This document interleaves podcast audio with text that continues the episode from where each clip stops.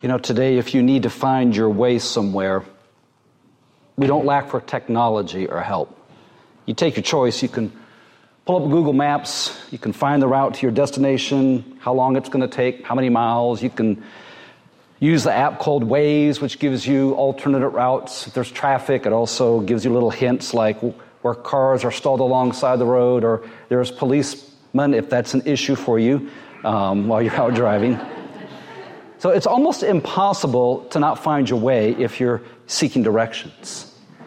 It's almost impossible, I think, sometimes to lose your way if you're seeking direction in your spiritual journey. At least that's what I believe and think and want to think.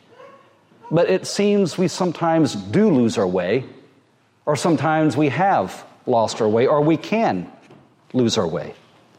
Jesus identified his own mission in Luke that he came to seek and save the lost. So it's my guess that Jesus knew that we would either lose our way or sometimes get lost, confused, and have to find our way back. And so that was part of his mission. So many today seem to be seeking. And we seem to have lost our way as individuals and as a society. This is what I have been feeling, say, over the last few days. We feel more anxious and fearful than ever before. So I appreciate the words of, of hymns, leaning on the everlasting arms and those things that remind us, and even the, the passage of scripture this morning in John 14, where Jesus says, Don't let your hearts be troubled. Trust in God, trust also in me. We feel more anxious and fearful. We feel more polarized and angry than ever before. We feel more stressed and tired than ever before. We've we become so numb sometimes to what's going on around us, some to, sometimes to the violence that we change the channel so we can find more upbeat news. And even among churches, I think there's an anxiousness that senses the world has changed drastically overnight and we're unprepared on how to speak to its condition. Sometimes there's a feeling of what happened and where did it all go? And a way forward seems uncertain and unclear, and we, we look and we desire a different way, but we're unsure as to what that way looks like or where we will find it. This is why I love Thomas as the disciple. Thomas is so honest and so straightforward in the Bible. And here in his conversation with Jesus, he asks the question Lord, we don't know where you're going. How can we know the way? This is the same guy who a little later has a whole lot of trouble believing. It's as if his questions constantly give rise to newer understanding. How do we know the way? And Jesus responded, I'm the way, the truth, and the life. No one comes to the Father except through me. If you have really known me, you will also know the Father. From now on, you know him and you have seen him. In other words, Jesus says to his disciples, You want to know what God looks like? Look at me. Watch me. Follow me. Pay attention to me. If you want to walk in the way of God, do what I tell you and follow me. Now, these verses that I just read out of John 14 that Dina read have often been used evangelistically, and that's important, but sometimes we miss their transformative potential from a discipleship perspective. In the preceding verses, just to kind of drill down a few moments, when Jesus refers to my father's house, we often take that to maybe mean a, a heavenly place or a heavenly mansion. And, and we believe in, in afterlife and, and the hope of heaven, but heaven is never really mentioned in this particular chapter. So maybe Jesus is talking about something else. Maybe what he's saying is rather than someplace far off and distant, maybe what he's saying is my presence is always going to be here with you. You don't have to go far. I am home with you, and you are home with me. I dwell with you and you dwell with me. So maybe another way of hearing it would be this Jesus saying to his disciple, God's presence is everywhere. And you can dwell with God wherever you are. If you want to trust God, then trust that what I teach you and show you is a way to live that leads to life. Trust that what I teach you is the way to go and the way to live. God has prepared a way for you to live constantly in His presence, and that way is found through following me, Jesus. This manifestation of God in the present. And the way that I show you is the true way that leads to life. It is a way out of bondage to our own sin, our own self centeredness, and our own self destructiveness. and it is a way forward towards the abundance and wholeness God promises. In other words, salvation. And salvation is one of those huge words that means so much, but at its core, it means to make whole. It means to heal. In other words, in this whole process of salvation, God is healing us and God is making us whole. And that involves forgiveness and that involves reconciliation and that involves healing of our own sins and self destructiveness. That involves promise for when we die, but it also involves this wholeness and healing that God is doing right now. And I suspect that what Jesus is saying is the way into that is by following me and trusting that what I teach you is true. Or if I could put it in just very pragmatic terms, it works. It really, really, really works.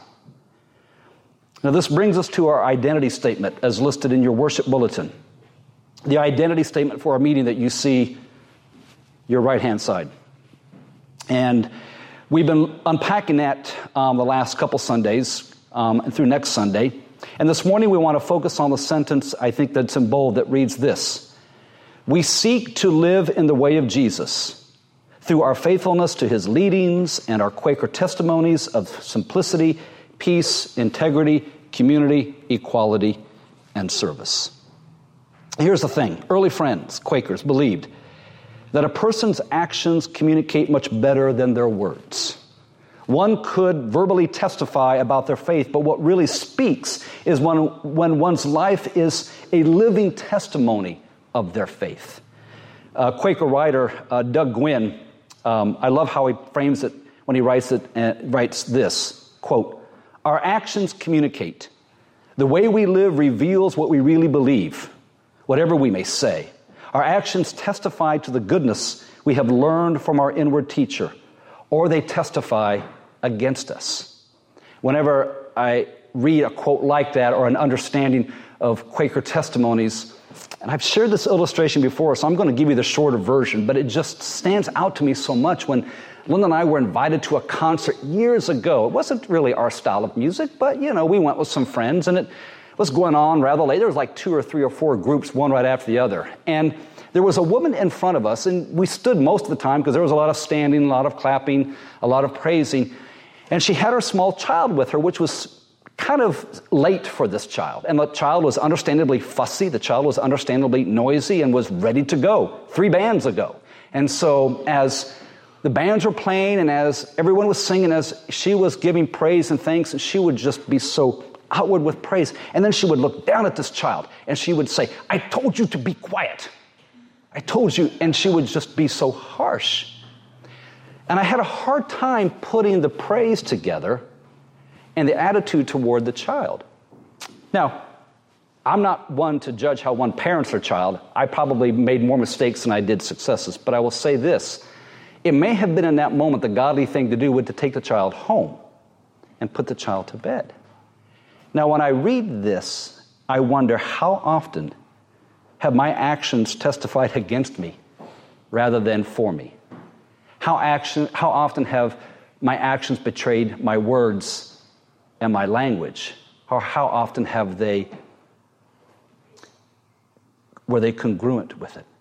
So, if Jesus is the vine and we are the branches, then the testimonies are this fruit of our remaining connected to Jesus as the vine. As Jesus is recorded as saying, apart from me, you can do nothing. So as a faith meet, as a faith community meeting, we seek to live in the way of Jesus, and we seek to do that through living out these actions of simplicity, peace, integrity, community, equality, and service. And we believe that as we remain connected to Jesus, we'll be shown ways in which we can faithfully apply these in our lives. Jesus will show us through our own personal leadings. Jesus will show us as we contemplate how we live them out. Jesus will show us, I believe, as we think about our daily actions and our daily routines. I really appreciate how one person describes what Jesus says this way Whenever I look at the list of things Jesus instructed his disciples to do, I'm struck with bewilderment and awe. We are truly being invited into a whole new way of being human. And I am struck by that phrase. We are truly being invited into a whole new way of being human. there is so much in our culture today that dehumanizes. That Jesus offers us a way, a whole new way of being human, and possibly a way forward towards humanizing our world. I had a conversation with a Quaker out of Davidson, North Carolina, a few years ago, who started a silent meeting in his own place of work, silent worship.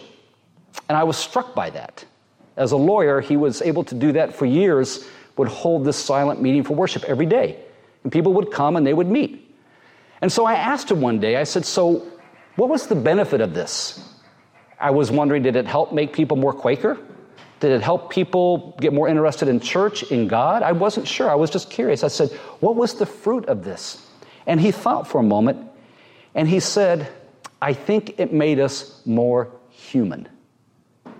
And I was struck by how he related that their practice of worship and silence made them more human. So maybe our Quaker testimonies is more than just a nice sounding ethical teaching. Maybe they are a way of inviting us into a whole new way of being human.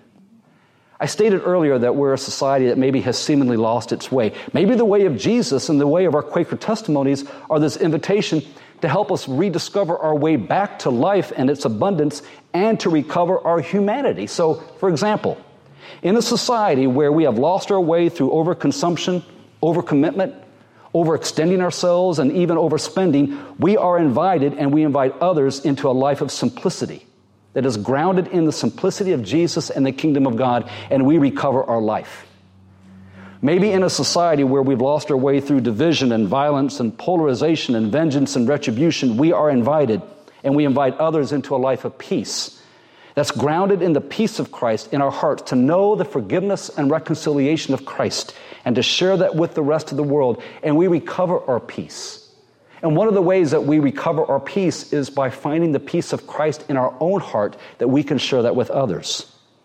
Maybe in a society where we've lost our way through shading the truth, through dishonesty, through false advertising, we're invited and we invite others into a life of integrity, where our words and actions are integrated, a life where there's no longer any duplicity and our yes is yes and our no is no, a life where truth is spoken in love and we recover our soul because we're just we're finally being honest with each other. Maybe in a society where we've lost our way through isolation and loneliness and individualism and coveting personal rights, we're invited and we invite others into this life of community where we seek to share life with others. We encourage one another. We build one another up. We care for one another. We seek common ground and we make it our effort to realize that no longer will anybody be invisible. And we build community and we recover our relationships. Maybe in a society where we've lost our way through discrimination, racism, misuse of power, and hierarchy, we're invited and we invite others into this life of equality where everyone is treated with dignity and honor and everyone is valued as created in the image of God, and there we recover our humanity. And maybe, I'm getting to the last one, in a society where we've lost our way through self absorption and each one looking out for their own interest, we are invited and we invite others into this life of service where servanthood and giving back is this natural byproduct of faith life as well as the rent we pay for living life on earth. And we recover this common good that we're all in this together and we serve one another. All of this is more than this fancy ethical teaching. This is a life seeking to live in the way of Jesus as shown to us in the life of Jesus. And Thomas the disciple asks this all important question How can we know the way? I think we know the way through paying attention to Jesus' life, listening to Jesus as he guides us through the leadings he places in our hearts. We can know the way through carrying on our living tradition of, of the Quakers, which has story after story of folks who lived courageously as their actions testified to their deep faith in Christ. And by the way, I checked the calendar before we came into worship. It is exactly six weeks now before Easter, six weeks in Lent. What if each week, starting this week, we, you, it's really up to you, took one of those testimonies and ask God how each of us could show up this week trying to practice one of those? This week is a week of simplicity. Next week is a week of peace, then integrity, then a community, then equality, and then service. And that brings us right up to the week of Easter. I want to quote author Doug Gwyn one more time, and he says this when he talks about um, the faith of the early Quakers.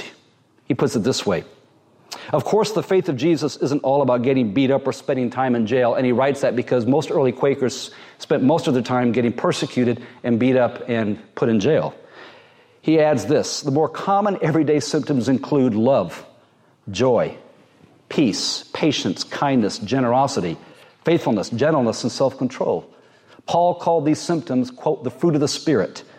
Big dramatic moments, they're not built out of, big dramatic moments are built out of small, everyday moments as the Spirit steadily bears fruit in our life.